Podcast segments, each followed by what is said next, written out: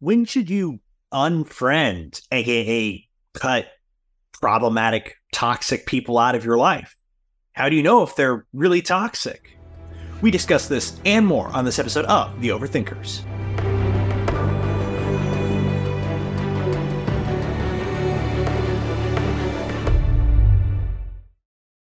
Hello, thinking peoples, thinking people. Welcome to the Overthinkers, a home for people who love to have fun thinking deeply. I'm your host, Joseph Holmes, filmmaker, film critic, real life friend. Yes, I am a friend! And with me, as always, is my luminously loyal co host, Nathan Clarkson, actor, author, filmmaker, and um, I didn't think this one out.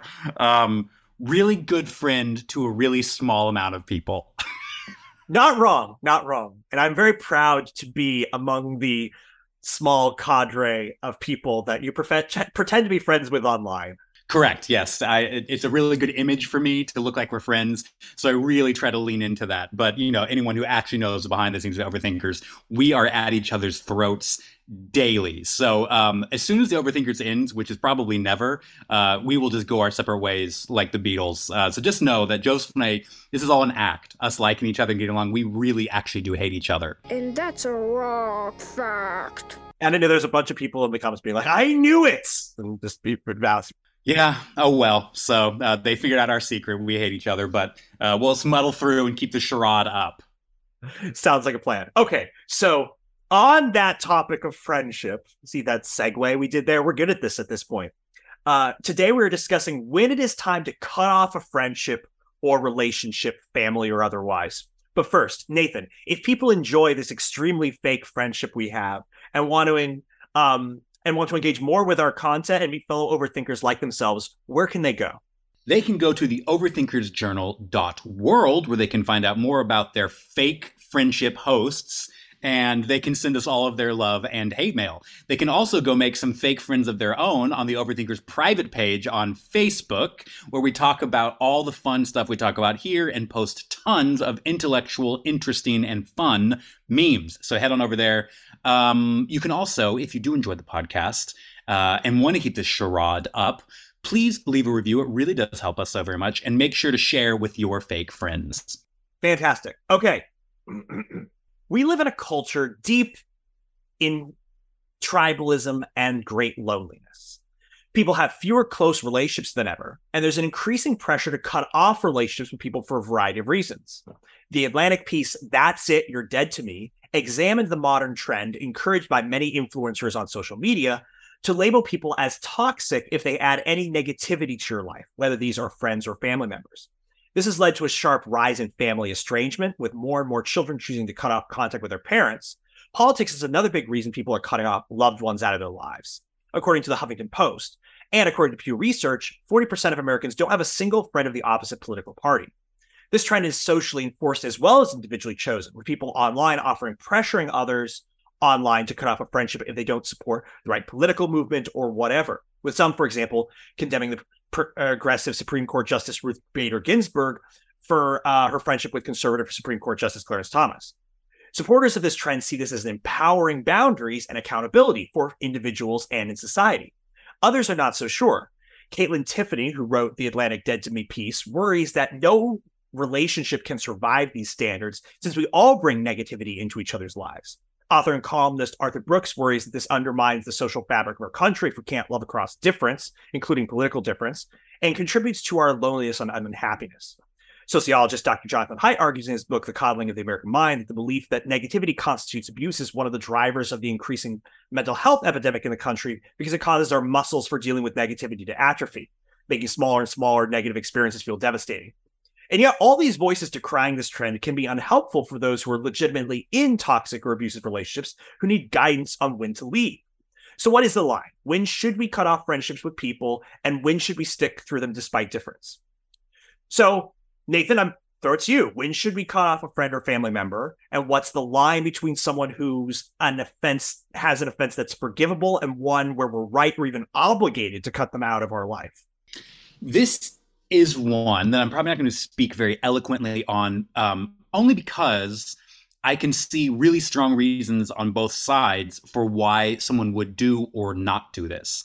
Now, I want to be specific here and say um, and specific, get specific about the reasons about why this happens and why we're seeing more of it.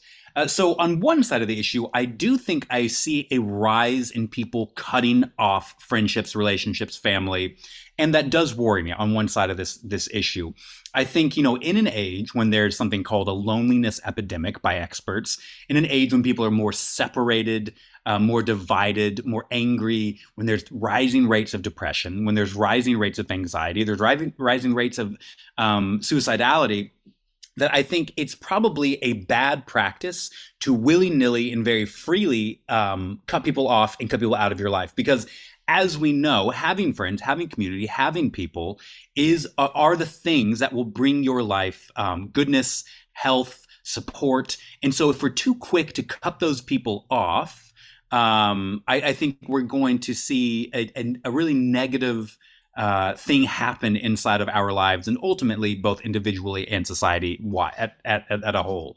And so, you know, uh, what I've noticed, and the, the part that worries me, we see this across culture a lot, and by that I mean pop culture, is um, people cutting people out of their lives um, for, I would say, inadequate reasons um, one, you know, the main one I think that we can all kind of identify is if you believe something politically, even social, uh, you know, kind of the socio-political um, uh, list. If you believe something wrong on that side, and by the way, this isn't uh, th- th- really, there's no one group who is uh, egregiously guilty of this over another. This happens within the church. This happens within secular society. This happens on the right. This happens on the left. This happens everywhere, and I do see it rising everywhere, and that does worry me. Um, you know, very often though, I think we can point to what, what's been happening a lot is seeing be on Twitter or TikTok or Instagram, a lot of people talking about I'm cutting off family because they have um, uh, different uh, political beliefs than I do. Um, they're cutting off friends because they have different religious beliefs. And I'm not even talking like wholesale. A, a lot of times it'll be because they believe one thing differently. It'll be like, oh, your reaction to this thing in the news was this. And that's not a part of this tribe or group that I'm kind of trying to associate with in that case, I'm going to excommunicate you out of my life. And again, this happens on every different side of every different issue. And so it's not even just, you know, you believe this whole, you're, you're totally involved in this whole other thing that I'm not a part of. It's that this very minute thing that people are, uh, minute things that happen in, in culture and everyone's expected to have a reaction about um, you believe one wrong thing, not a litany of wrong things, one wrong thing, we cannot be friends. And I think this is also happens as a result of, uh, and, and I can attest to this, having lived in Hollywood and New York, that who you associate with can affect your social standing, especially um, if you're in a place where your social standing, like Hollywood, can affect your income, your life, um, if you can pay rent. And so I do understand that there is that component to this thing that people will cut people out of their lives, not even because they dislike them or hate them anymore, but because their association with this person who believes the wrong thing about X, Y, or Z could actually impact them. And so I do understand that, but I also say that's a, you know, a, a pretty thin reason to get rid of a friend. And it kind of makes me wonder, do people have loyalty anymore?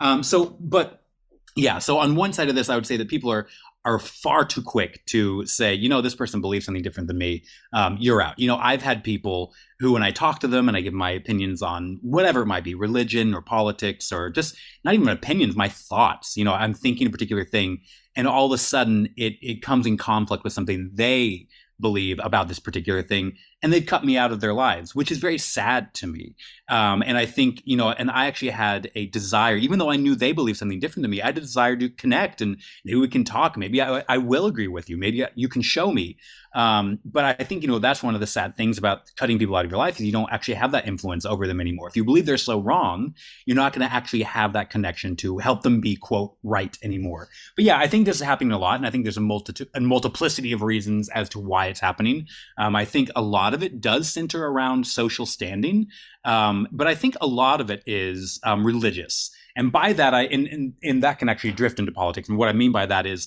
we Joseph and I have talked a lot about the postmodern age in which we've kind of gotten rid of religion, and so our new identifying um, tribalistic uh, uh, tendencies kind of push us into groups where it used to be kind of this is just my opinion, that's your opinion. You know, I had a friend who um, whose dad grew up uh, from the beginning of the of the 20th century, and he said, you know, on his um, uh, w- one of the neighbors was totally conservative, one of the neighbors was totally liberal, and they would talk about these things and argue Um, but at the end of the day, they were friends. They met at the cookout. They uh, shared, you know, gave a cup of sugar or, you know, here's some milk. Uh, they laughed. They knew each other's, they watched each other's families grow. And so there was this age kind of in the past where it's like, yeah, we disagree, but who cares? The things we hold in common, family, love, uh, honor, um, loyalty, those are the things that we're friends over. And those, th- and these other things are tertiary things. This, your political beliefs are tertiary. That's not who you are. That's just a thing I disagree with that you believe.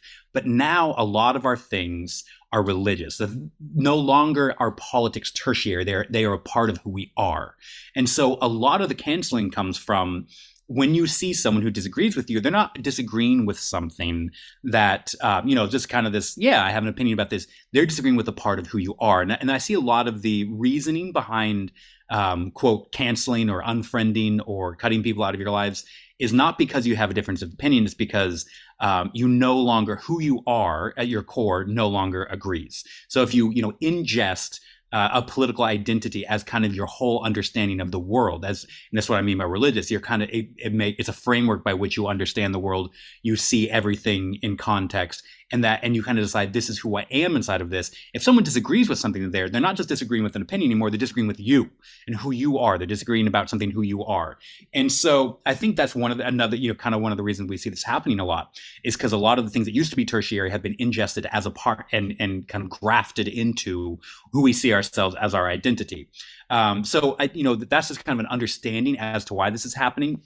But on the other side of this, and oh, well, real quick, I'll say, and the reason I think that's bad is for all the aforementioned reasons. As to, um, I think the more people you cut out of your life, uh, um, uh, especially people who, who, genuinely want to be in contact in a healthy way, who genuinely love you, even if you disagree, um, the lonelier you're going to be. And loneliness really, really does have a negative affect on our lives. Um, that being said, that's one side where I'm like, I, I, I, think I'd be more careful before I cut people out of your life. They might just disagree with you on something, but want to be your friend. The other side is um, there are really abusive, toxic people, and I mean that in the actual definition of the terms. Not, you know, they they wore the wrong T-shirt that was offensive to me, and now I'm gonna cut them out, or you know, they love someone who I think they shouldn't love, so now I'm never gonna talk to them again. Um, you know, th- that's a really silly reason to get r- rid of friends. But what isn't a silly reason to get rid of friends is someone who's having an actual measurable um, toxic effect on your life. And I mean that in the fullest um, understanding of that word, where you can see and feel um, the the effects of their unhealth and how it's bringing unhealth into your life. And this would be everything from abuse. And let me say this very clearly if you are in a relationship, be romantic or platonic, with someone who is clearly abusing you, and that can be in the form of, um, of spiritual abuse, that can be in the form of uh, mental abuse, uh, verbal abuse, and, and very particularly physical abuse that is uh, all the reason you need to cut them out. So I just want to say that very clearly. If if if you are being abused and you are being hurt um, in a in a measurable, long lasting way, absolutely cut that person out. Um, uh, and so there are reasons to get rid of people in your life. I just think we've kind of widened the Venn diagram circle uh, with the reasons we get rid of people, uh, with the with because of the reasons I just talked about. Um, uh, into this thing where we can kind of get rid of anybody who doesn't perfectly align with exactly who we are and exactly what we believe. You know, we've become a hyper specific culture, right? It used to be we had like a few uh, TV channels and everybody watched the same TV shows. Now we have a million streaming services with a million TV shows, and so um, it, or even like you know, take fast food. It used to be you know everyone's gonna go to McDonald's if they want a burger or the local diner, right? Now we have literally, especially in New York City or LA where we live, it's like if you want a very hyper specific food, you can order it uh, any restaurant you want, very particularly exactly what you want. And so we become a very hyper specific culture where we kind of believe we can order off a menu everything in our lives. And if something doesn't exactly fit our expectations, um, then uh, th- then it's wrong and we should get rid of it. Um, and so, you know, even we see this with dating. It's like one of the things that comes with online dating is um, you can kind of uh, very hyper specifically um, go look for someone who fits you exactly where it used to be. You grew up in a town. It's like, well, that girl's kind of cute. That guy's kind of cute. And uh, we have enough in common. Let's get married. And now it's like, well, that girl doesn't perfectly match up to everything I want. She doesn't like the same things exactly that I want. Um, you know, she's a, a, Yankees fan and I'm a Rangers fan. You know, we, we can't, there's no way we could ever be together. And so I think hyper specificity is also a part of this where we can, we feel that we can order the almost idealized image of a friend um, that we have in our mind into the world because we can do that with everything else, be it our TV shows, food, um, or dating. And so when it comes to friends, I think we have this wrong-headed idea that we can exactly expect them to be like we are, and if they aren't, get rid of them. And so I know I'm just kind of dumping a lot out here, um, and I'm and and uh, th- there's a lot to ingest, but I think this is a really important issue because people are lonely and uh, well, two things are rising: loneliness and unfriending uh, and cutting people off. And I think that those, I think it would be really um, I, th- I think it'd be silly to say that they, they aren't connected or correlated in some significant way.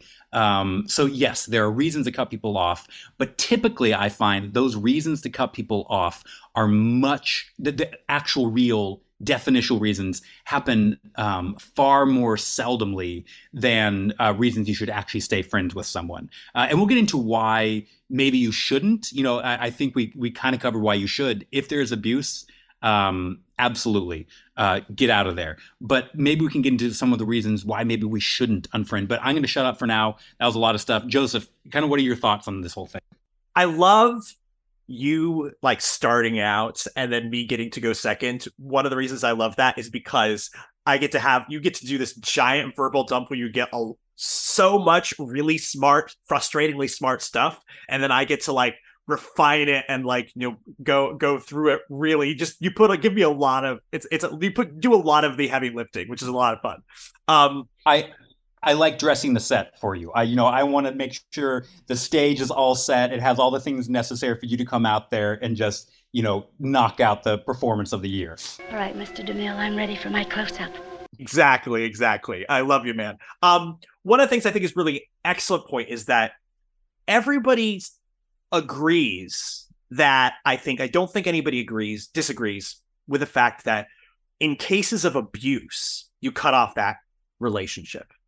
And I would say even most people I think say if your friendship this is sort of my rubric if your friendship is actively harming you or harming other people your friendship is uh, harming other people i think that's a good reason to cut off that relationship. I think most people would say, yeah, that's a pretty good rubric. But we have expanded our definition of what constitutes um, being harmed and harming others. You know, I mean, the the what's interesting in the um, Atlantic article uh, about the rise in um, uh, family estrangement. One of the things they point out is that there isn't a a rise in abusive families that we can tell, but there is a rise in family estrangement where people are cutting families off. So it means that the definition of abuse is widening. And I think that, you know, I agree with like, you know, if it's physical abuse, if there's verbal abuse where people are demeaning you consistently over time and you say you have these measurable reactions. Now, one of the difficult things is that many people who work in uh, domestic violence um, uh, shelters will say, and I had this conversation with uh, Dr. Nancy Pearcey on the Religion Unplugged podcast. You can check that out. That whole interview it was really good. She mentioned that you know she knows people who works in that, and it's very often very difficult to convince people who are being abused that they're actually being abused.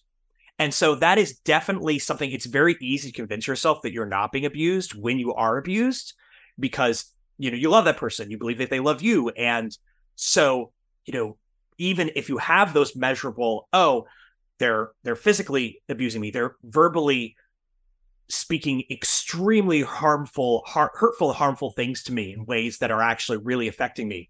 That's something, and that's why why I think a lot of good things to do is is if you are experiencing negativity, you know, talking to a therapist or talking to third parties is a good thing to do to just like gauge whether or not you're being feeling you're being abused. But the definitely the expansion of the definition of abuse that I've seen that you've alluded to, and then Jonathan Haidt's alluded to, one of the things that I've seen is that people say, okay, somebody is abusing me if they're not supporting me in my dreams and my opinions. Like you said, you know, my identity, my identity is that I'm an artist. You know, this is a sort of trivial example. My identity is that I'm an artist. And so if my parents are not supporting my dreams of being an artist, therefore I can say that they're a toxic person who shouldn't be in my life. It's like, no, that's just called having a parent of maybe a different generation and different outlook. That's not something where their negativity is going to, um, you know, is actually abuse. That's something you sh- a conflict that is actually benefits you to deal with. Another thing, of course, you talk about the rebel politics. One of the things that the that activists will say, and this is again, I, I am not saying this as a criticism. Uh, James Baldwin, the famous black author, said we can disagree on any amount of politics as long as your politics doesn't deny my humanity. So his thing is like, look, you know, if we're disagreeing about whether black people deserve equal rights to other people, like that's not something we can be friends about. You know, so there's you know that so it's like there's there's a line with what politics is a dehumanizing thing. There's another form of politics, which is the much more common view of politics, which is that we have the same core values. We just disagree on the right way to go about them. The easiest example of this to give is something like minimum wage. And I'm not taking a side here. I'm just saying that economists disagree on minimum wage, whether or not it hurts the poor more or helps the poor more.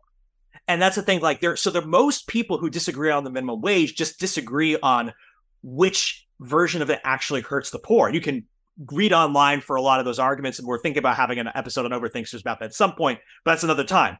But saying like most political disagreements, even the ones that you like, you know, hold most dear, like abortion or things like that, are people saying, Hey, I agree with the same values. I just disagree on the application. But again, people are like, okay, but if this is even, and this goes into the social aspect, people are like, okay, even if I feel like I can disagree with people on something like politics, my being friends with them lends credibility to them and support to them to the degree that they can harm other people. So, you know, I'm, as I say, normalizing a person who is um, hurting other people through their political views. I'll actually give a great example of this. Is I've I love the show How I Met Your Mother. We all we we all we've all talked about this. The Overthinkers podcast. Everybody loves it. We disagree about the ending, but most of us love the other parts of it. But one of the things we go back and talk about and say, man, the gang was really complicit in Barney's behavior and treatment toward women, which was extremely, you know, deceptive and, you know, tricking people into sleeping with him when he did not intend to have a long-term relationship with them, any kind of respectful relationship. Their friendship with him kind of made them complicit in that kind of thing um, that he was doing.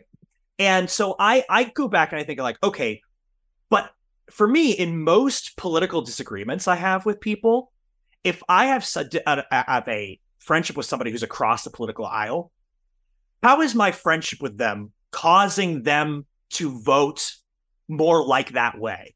You know, how uh, how is my friendship with them causing more people to agree with their politics that I think is so harmful or stuff like that?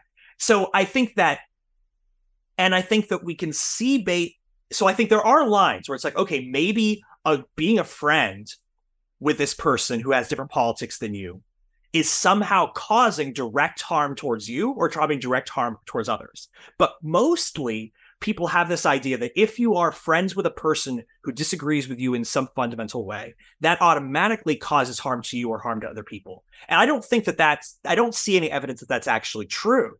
I think, in fact, friendships often can be redemptive. Like you were saying, there's a we brought up this before. This is an extreme example, but we've seen, you know, um, what was it? What's his name? I actually forgot his name. Hold on, it's right here.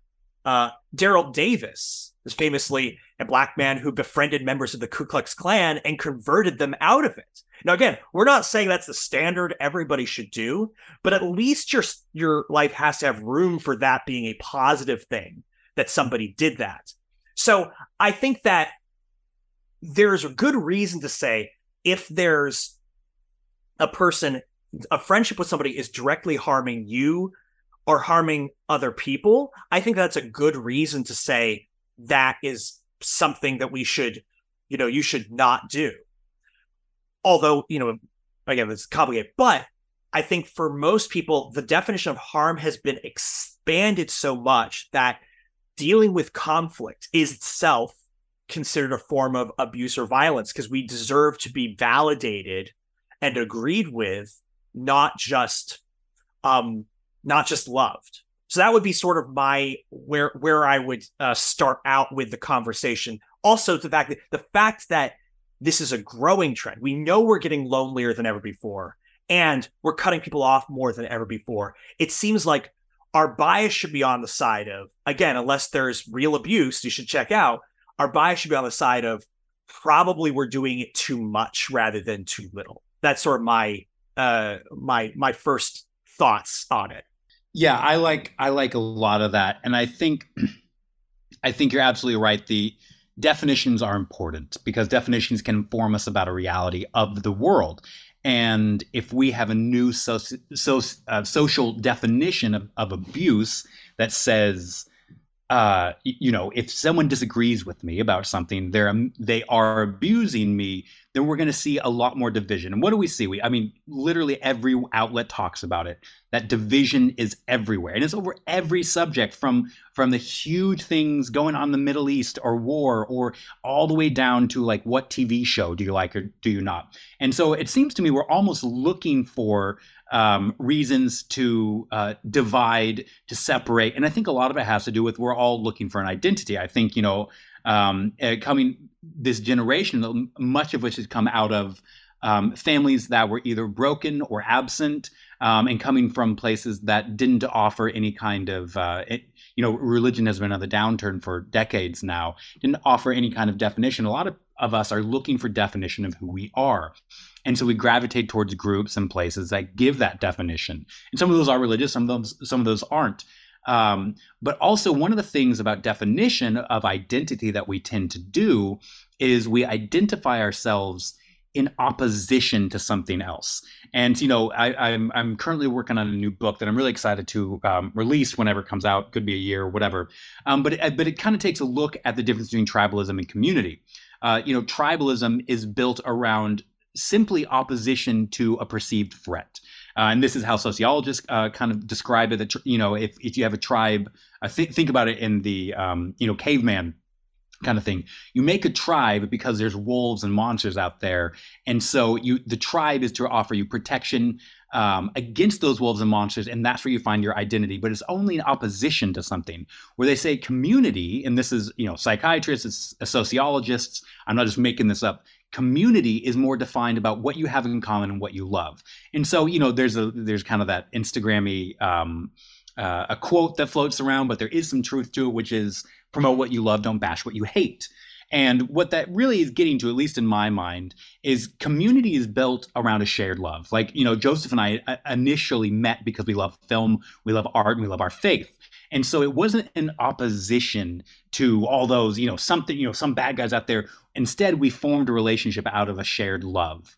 Um, and, you know, the same thing happens with a million different ways. But there are relationships that we see often taking place um, because people are looking for identity that take place in opposition to something else. We, th- my identity is I'm not that. I'm not them. And that's a really shallow place to build your identity, particularly if you win. Like if you win out over the bad guys uh, in your head, then what is your identity now when you don't have something to be opposed to?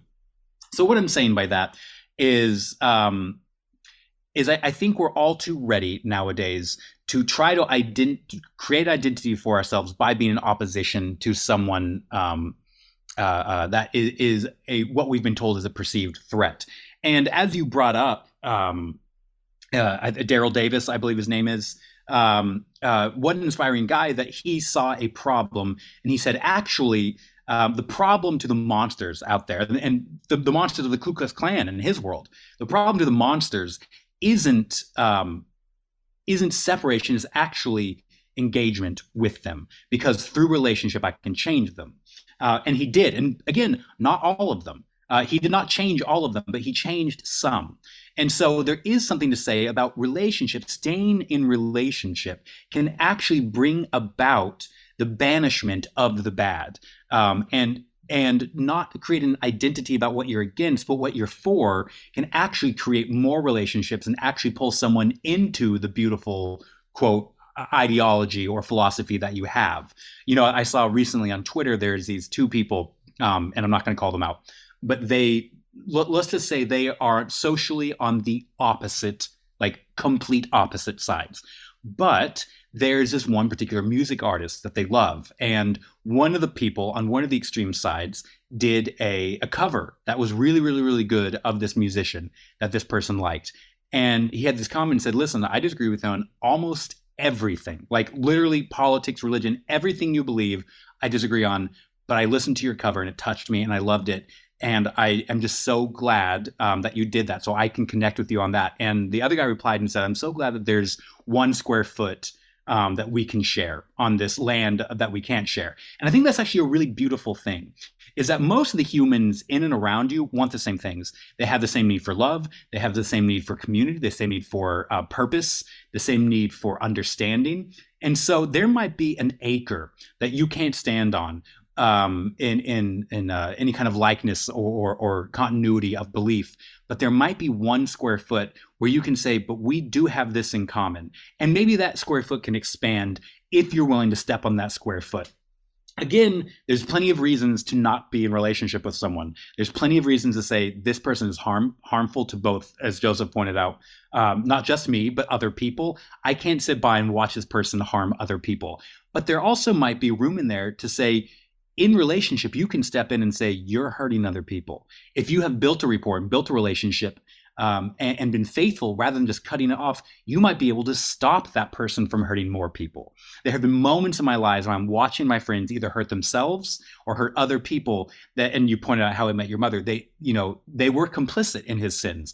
But what would have been really cool is to watch them step in and say, You're hurting women. We love you. We have a connection with you, but you're hurting people, and we're not going to be a part of that. We believe that you can be better.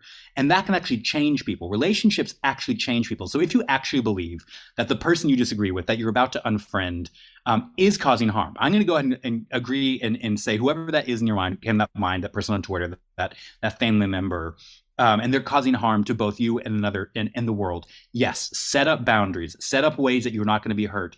But it just might be through your relationship with them rather than throwing that away. You actually might be able to help them stop the behavior, behavior that's hurting you, themselves, and others through relationship comes change. And so that's one of the main reasons I encourage people to take a second uh, uh, second thought uh, before they hit that unfriend button so casually is that it might be through relationship you can actually help them. And that's not something we're entirely you know that, that's really fun and you know there might be a time in your life where i can't help them right now. I don't have the emotional bandwidth i don't have the mental bandwidth. That's just not something that I, am able to do. And that's okay too. Um, and then you know there's even in scripture uh, there's this kind of concept that jesus talks about which is um, the hardness of heart right? And it's that um, uh, that there are some people whose hearts have turned hard, that they're not going to hear you, that they're not going to connect. And there's sometimes after you try and you find that their heart is hard, you might need to walk away. And that's totally understandable. But if there's a softness at all, even if you disagree about a lot of stuff, if there's a softness, if there's a willingness to be in relationship with you, if there's a desire from them, um, even with a lot of stuff of disagreements and and whatever it might be, um, that softness, I think, is wor- is worth investigating to see if you can help change, grow, support, and that's not popular right now. Uh, the whole idea of cancel culture, unfriending, separation, is something that has grown to where it's almost like a moral good to cut people out. And even if you believe you're on the right side of everything, you have all the politics, all the religion, everything right, you might and and please let me know who you are and i would love to meet you because i want to be right. But it, we all think we're on the right side right? And that's that's something to, to consider. We all believe we're right. But if you want someone else to be right with you relationship is how that's going to happen. So cutting that off will pretty much ensure that they're not ever going to um, actually come into the quote right the beautiful wholeness understanding that you have and so that's one thing i always try to remember when i get fed up with people when i want to cut them out of my lives. Oh they have the wrong opinions. I I actively look for the the the one square foot that we can stand on together, and maybe that can expand through me being willing to stand on that one square foot with them. And by the way, if I only worked with, talked with, was friends with people I agreed with, um, I, I would have never worked with anyone or been friends with anyone. Um, you know, I, I was a young Christian kid who moved to Hollywood. Um, there was no way, in, unless I learned how to connect with people over that one square foot of acreage, um, I was never going to either make friends or work ever again. But I found it so valuable in my life to have friends who think differently than me. Um, sometimes I've learned. Sometimes I've been pulled into their right because I was actually, and I and I look back and go, oh my gosh, I believe that. That's crazy. I'm so glad that someone was willing to be my friend. Um, and it was because I had a soft heart towards them, but willing to be my friend and help me into an understanding, a better way of life, a better, you know, perspective, whatever it is. I'm so glad that someone was willing, didn't just cut me off and was willing to do that. And so I tried to ask myself, short of abuse, actual um, demonstrable uh, abuse, is uh, is there something we have in common? Is there is there a way that I might be able to help and love this person, even though we disagree on so much? Even things that I think are are really, really core to me. You know, one of the things we love seeing in movies is unlikely friendships. I'm watching right. Oh no, I'm gonna wait for my bless because I know I just figured out what I'm gonna bless. Um, okay, so I'm not gonna say it. I'll, I'll talk about it in blesses curses. So you're just gonna have to stick around if you want to hear what I'm gonna bless and curse. That I think is a brilliant, a, a really brilliant um, example of this. But yeah, so you know, I might be talking in circles a little bit here, um, but I think there there are reasons to give people up. Um, and sometimes it's just a season of life. All right, we're you know, but but I think we're more talking about the active unfriending, uh, more aggressive choice based um, unfriending um, and cutting out. There are reasons to do that, and real reasons. And there, I've told people you need to do this before, but there are also pretty strong reasons to not do that. And I think that if the world generally did that more often, left room for that one square foot um, we would actually see a lot more health, beauty, friendship, less loneliness um, in our world. And I think um, the reason that we're, I think because we are so quick to cut people out now who don't fit into our tribe, who don't fit into our whatever it might be, as we're trying to, you know, find our identity or whatever it might be. I think that is a huge reason for a lot of the pain and hurt we are seeing currently, particularly when it comes to community, loneliness, depression. Um, so I would just really highly suggest have a second thought about is there something we have in common? Can I invite them into goodness? Is there willingness? Is there a soft heart? Um, and if there's not, you know, go on your way, shake the dust from your feet. Um, but I, I would say have a second thought. Don't be too ready to cut people out of your life because they disagree with you.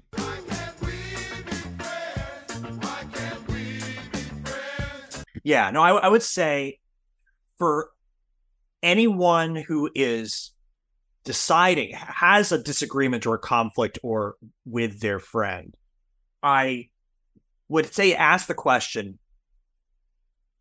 is this actively harming me or harming somebody else? What friendship what aspect of this friendship is actively harming me and harming other people? Is the negativity and that i'm experiencing with them harm that will make me weaker or harm that will make me stronger you know, is this negativity because conflict makes you stronger, creating conflict, you know, uh, experiencing conflict, having disagreement, all that stuff makes you stronger. Is this pain that will make me stronger or pain that will make me weaker? Ask those questions. If this is pain that's going to do damage and make me weaker, then that's a friendship that's probably toxic for you. If this is a conflict that by engaging it makes you stronger, then that's a sign that's a friendship you should actively pursue. Again, some of my best friendships have existed and have made me so much a better person have because I stayed with those friendships. And even if again, it's a person that your values are so far against each other that you think the person is on the other side evil tribe, just ask yourself. Don't just say, okay, they're on the they're on the evil side. I'm going to be, you know, I'm not going to be friends with them. Ask, what harm is my friendship with them, somebody on the wrong side, actually doing? Why? is it harming me? How is it concretely harming other people? And write those down and then say, okay, are is there a way to have this friendship where I don't become complicit in the harm myself or harm for other people? And there is, maybe that's a friendship you should actually have. Again, I I almost cried when you were talking about the How I Met Your Mother crew and what they could have done differently with somebody like Barney. I mean, because they're always they're always staging their interventions for each other, and you know that was a part of their friendship that they had. That was that was a, a part and parcel of their friendship, and that's something that friendship should friends should be doing with each other. As you know, there are there are of course some cases where there's no way for you to um, be friends with a person without actually being complicit.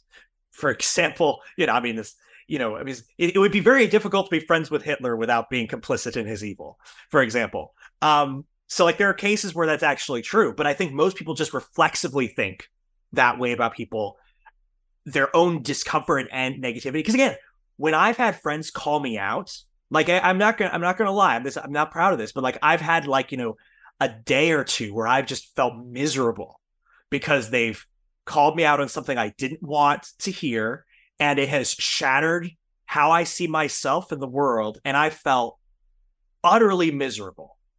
But I didn't take that as a sign that I shouldn't cut those people out of my life. I took it as a sign of I need to work through this and figure this out. And I did and it may be stronger. So the negativity itself is not the sign. It's what kind of negativity is it? Now, again, like I've heard parents talk about, like, you know, again, this is coming out around November. And like there's a lot of families who are like, oh, should I go visit my parents for Thanksgiving and things like that? I've heard people say, like, look, my I have kids, and when I visit my grandparents, the things they say about about uh, you know, uh, about minorities and stuff like that I'm watching it make my children racist. You know, there's like that's like okay, that's an example of like I can't go visit my parents with my kids because that's a because it's harming my children. It's like okay, that may be something you don't go as a family. Maybe you can still talk to your parents on the phone and stuff like that when your kids aren't present or something like that. And it's something where you can still keep up that relationship in a way that doesn't harm. But like, yeah, if there's this thing like that that's actively harming people, that is a good boundary to keep. Well, I was just going to add, maybe, um, yeah, there's a boundary there to protect your children. There's a boundary where you can you can measure the harm that being friends with this person in this particular way is doing. But maybe you can also, if there's a strong enough relation, call them out, show them where they're wrong, show them. So then just just keep on going around hurting people. But you can say that's wrong. I love you, but you're wrong about this, and because you're wrong about this, the world is a worse and more difficult um, and less beautiful place. Let me help you and show you. And some people will be hard-hearted, don't want it, and that's that happens. Um, but it just might be through friendship that you can bring them into something more true and beautiful. So exactly, no, one hundred percent. So that's an example of okay, figure out maybe there's a boundary here that we can set, and if it doesn't work, maybe then we'll have to do something else. But that's what I guess if if I could sum up my thing is ask the questions about it and the other thing is if you've tried other things, first try other things other than cutting off the friendship, whether or the relationship, whether it's, you know, whether it's a romantic relationship, family relationship, or friendship relationship, whether it's because they are being negative towards you and, you know, getting you down, being discouraging, whatever, you know, disagreeing, try to resolve the conflict, repair the friendship first. If you don't have, if, if first try that, before you decide it's not going to work. Because right now, you know, C.S. Lewis had this, um, and oh, and and don't do it because other people told you to, or they're going to hate you because of your friendship. As the other says, there are people who look and say, "Hey, because these people disagree with you," and I, it, like even particularly strangers online, when they say, "Hey, because you are friends with this person, you're complicit in their harm." only cut them off if you agree with them you know that's that's the other that's the other aspect of this but i guess it goes always back to overthinkers. Think through this if there's actual harm being done. Because cs lewis talked about the fact that there's um uh what's oh, what's the word for it? He talked about people uh, going around with fire extinguishers on the titanic while it's sinking. And we live in an age right now where where people are dying of loneliness. And the and it's partly because we have learned behaviors to not actually stick with people longer and more loyally as we used to and so making sure that we're actually developing those muscles to only cut people off if that is actual way of repairing the world and making sure there isn't greater harm in it, I think is a value that's worth uh, pursuing. And I'll also say if you notice, let's say a friend or someone you know um, starts having some problematic beliefs, behavior, that kind of thing, cutting them off. One thing about extremism, as, as I've, as I've looked at cults and different kind of um, uh, belief system and ideologies that that exist on the extremities of uh, the the spectrum of belief. Um, one thing they do very well in these these very extremist groups is they accept people who have been cut off from everywhere else. And so, if you want to usher your friend along towards more extremist positions, if you want to usher that person towards um, uh, uh, uh more destructive behavior and beliefs, then by all means cut them off. Um, and so, yeah, and th- that's just something that that is just kind of true. We can back up with data. You can see um, that that these extreme groups, these extreme ideologies and belief systems, um, who they end up gathering are people who are totally cut off from everything else. They don't have family, they don't have friends, and they and these people who are longing for identity and acceptance and who've been cut off from other people end up finding an acceptance in in place that draws them either further to an unhealthy belief and wrongheaded um, actions and and um, ideologies. And so, um, you know, you becoming you staying friends with someone and calling them out and talking to them and forming a relationship and establishing that you love and that there's a friendship here, but you you, you disagree with them, talk through, you know, challenge them. Um, just might be what keeps someone from drifting to do even more harm to both themselves and the world around them um, you know, through friendship, I do believe people can change. And again, this is not, you might not be in a stage of life where you feel that you are able to. If you are feeling emotionally tired or, or mentally tired, if you don't have the bandwidth, that's okay. It's okay to draw a boundary. And that's what I also want to say along with that, you know, be friends to, to help people. Um, yes, I think that's a beautiful, it's, it's just something that Jesus showed us. You know, Jesus hardly ever hung out with anybody he agreed with. And it was through interaction, relationship with him, their lives were changed for the better and they were drawn into something more beautiful. Um, but not all of us have uh, Jesus's divine power and energy all the time. Sometimes it will be healthy, maybe not in a, in a reactive, angry way you cut someone off. But, you know, there are times when you say, I, I can't do this right now. And it might be for a season, it might be for a long season, it might be forever. Um, but that's okay too. And I really highly agree with what Joseph said is um, try boundaries first. Um, boundaries are an amazing tool that you can use where you can keep relationship with people while protecting yourself and and hopefully you can keep relationship to the end that they become healthier and and that can be something a blessing in both your and their life but boundaries are an amazing um, tool to be utilized here before you resort to complete cutting off. You know, we, have seen all over TikTok, Twitter, whatever. There's a new thing a while ago with the almond moms, um, and I won't go into the whole thing, but it was like you know moms who who had some bad behavior growing up, and people are just immediately cutting them out of your lives. And you know, sometimes talking to parents can be really really difficult, getting them to hear stuff, um, which is totally true. Um, but it's worth a shot of drawing a boundary so you're not going to be affected by their negative behavior, but trying to invite them into a more healing, healthy place. Um, but again, you do need to protect yourself as well. So there's a lot of if, ands, and buts here. This is not a um, always be friends or never be friends. This is a you know consider this a little more deeply. Think before you hit that unfriend button um, uh, pray if you're if you're a believer before you uh, stop talking to someone and and see and, and, kind of explore are there ways that I can helpfully continue a friendship with this person? Because out of friendship grows health. And out you know I, I felt to say I'm like so hippie. If we all just love each other man it'll heal the world. Um, but there is some truth to that. Um, and we do see that reflected in Jesus and how he how he changed people through relationship. Um, not to mention all the rising rates of loneliness and separation and division that we see every day. Um, so, yeah, that those are kind of my ending thoughts. Joseph, anything to add before we jump into blessings and curses? Nope. I think that that's perfect and beautiful. Uh, think through it, and love is good. Uh, so anyway, uh, love, so, yeah. love is love is good. That that's we're super deep at the uh, at the overthinkers we give you such intellectual nuggets as love is good.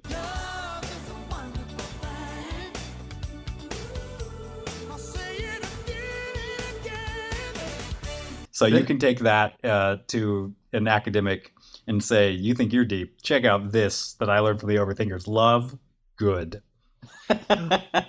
well, uh, on that note, we can move on to our blesses and curses segment of the week, where we take a work of art, media, or resource um, that we want to recommend, i.e., bless, or uh, dis, i.e., curse. And uh, so I will definitely uh, give it to you to uh, do blessings and curses because I still don't know what my curse is going to be yet. I'm I'm going to uh, first right out the gate. I have to bless boundaries. Fantastic. If you don't understand the concept, or even just understand a little bit, but really want to figure out how to apply it in your life, because there there are right and wrong ways to apply it, and you want to keep yourself safe, um, and you want to protect yourself and be a healthier person. Boundaries, you got to go to it. I'm also going to suggest another book uh, by Dr. Henry Cloud um, and I think John Townsend um, are their names, um, which is Safe People. And essentially, it talks about all the different kinds of toxic people. And I'm sure there are more that aren't covered in the book, but they cover a lot of different ways people can be toxic.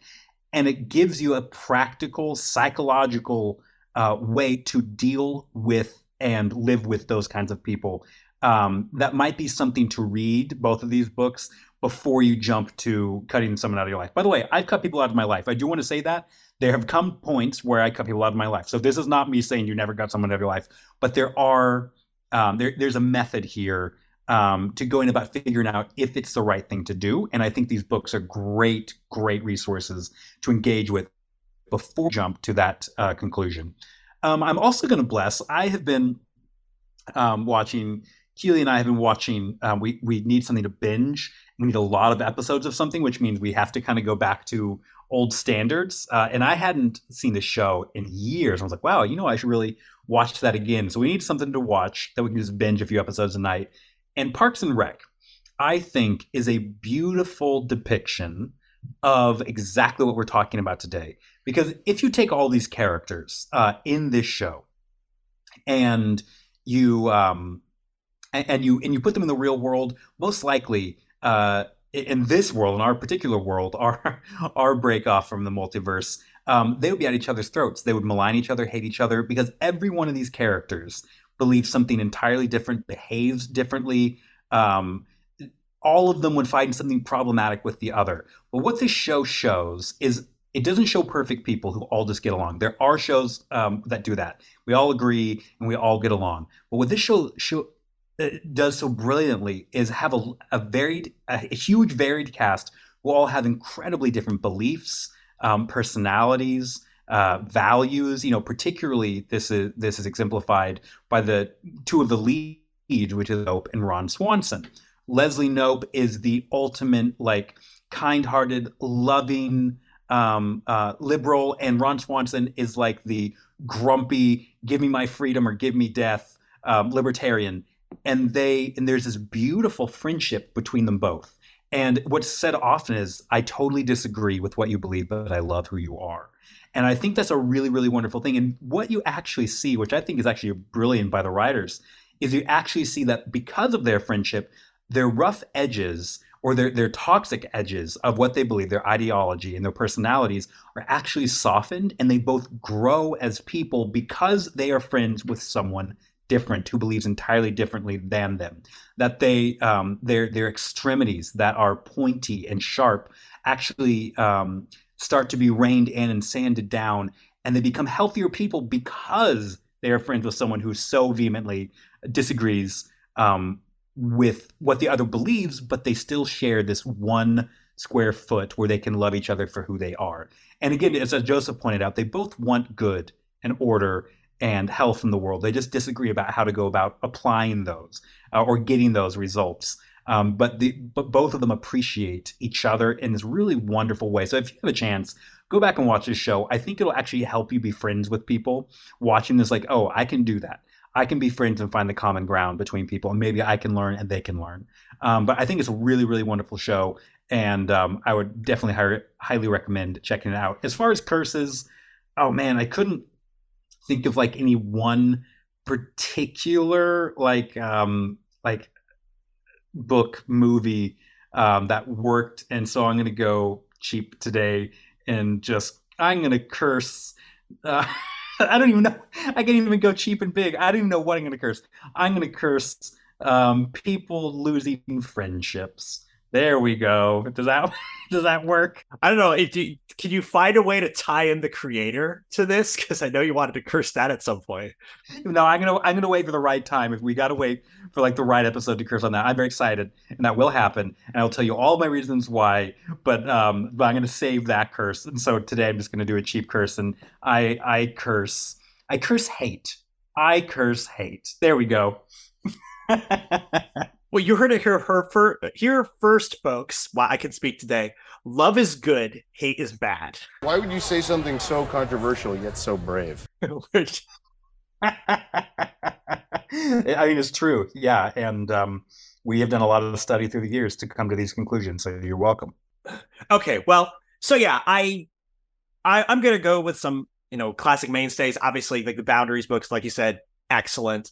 Um, one of the uh um, one of my favorite movies of all time and so and i haven't cursed blessed it in a while so you'll you'll have to indulge me is the movie the fighter. It's the uh mark Wahlberg and uh christian bale and amy adams movie about uh two brothers who and a, a and a family that's can can be somewhat toxic but uh who it's in the Mark Wahlberg's character, what I love about it is he learns to both set boundaries with his family when he didn't have any initially, but then where another movie might show him saying, okay, the, the point is to cut them out of your life. He actually they actually show him growing to become mature enough that he can actually reconcile with his family after he set some of those healthy boundaries. And I loved that picture of of forgiveness of and and reconciliation um be given in that story. And it's just such a well acted, entertaining film. Um, so I'm definitely bless that. Uh, for Curse, I don't know. Again, it's it, it, there's I think that um you know movies that make make a make either make toxic families seem uh, not toxic or seem make a you know healthy family seem toxic. I I think that um you know I I really a couple of mainstays. People know that I've I dislike these movies, whether it's uh, Dan in real life, which or or or uh, Little Miss Sunshine, which I know we got fans of that, or one of my old favorites, uh, uh, what was it, uh, Something Anything, uh, which uh, either uh, Little Miss Sunshine kind of makes a toxic family relationship seem normal and healthy, um, and uh, the uh, something anything making it's like ah you have a conflict it's like just go get you know just find a new spouse. It's like that's not a good way to do these things. I can also just curse blue beetle because it was just such a boring formulaic movie even though it was all about family.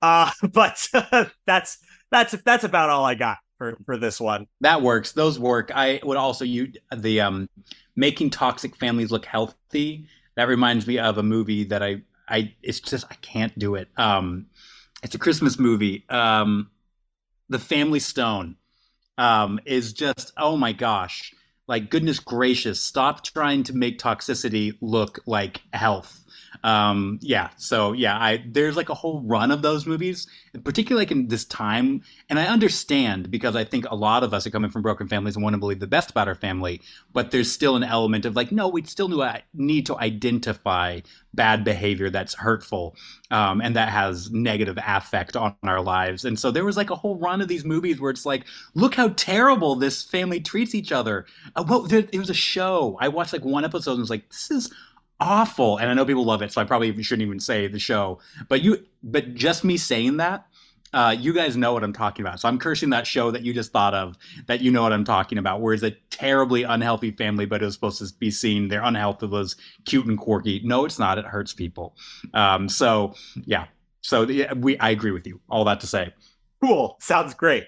Well i'll try to uh, uh, watch more movies and shows about uh, toxic relationships, so I have more to uh, curse next time we we we fall into this uh, this category. But uh, but anyway, thank you so much everyone for joining us today, uh, Nathan. If people, uh, I value our fake friendship, and if people value our fake friendship as well, uh, and want to get in touch with us or or talk to us, give love and hate mail, all that stuff. Uh, where can they go? And if they want to get in touch with you, where can they go?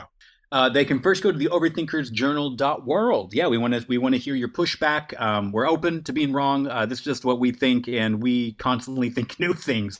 Um, thank goodness that people haven't cut us off because of that. Um, you know, it's funny to think about like the start of this this podcast. I'm sure that like our opinions on like early episodes have totally shifted now, so we'll have to go back and apologize for those at some point. Just don't cut us off. We're sorry, uh, but yeah, we want to hear your feedback. We we love hearing from you. It's always fun. We, uh, fellow overthinkers are people who are kindred spirits to us. So yeah, head over to overthinkersjournal.world. Also join our online group, the Overthinkers, on Facebook. Um, just go in there and request. We'll let you in, and you'll be among our ranks. We want you there, uh, and also bring a lot of good memes with you. So uh, you'll be much beloved if you do.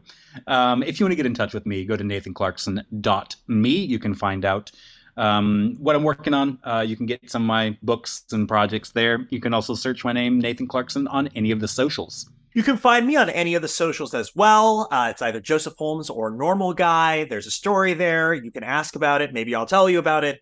Then you have, of course, my website, josephholmesstudios.com, where you can find my work. Also, you can reach out if you want coaching on uh, making a movie. Give my uh, give my uh, my uh, rundown, my opinion on your uh, notes on your script if you're interested in making a movie. I am a film critic, as you know, as I've told you, and I have Uh, a bunch of my work is up at religionunplugged.com. So if you are interested in my thoughts on those things, you can go check those out there as well. Well, thank you, everybody else, so much for listening to us today. And remember, if it's worth thinking about, it's worth overthinking about.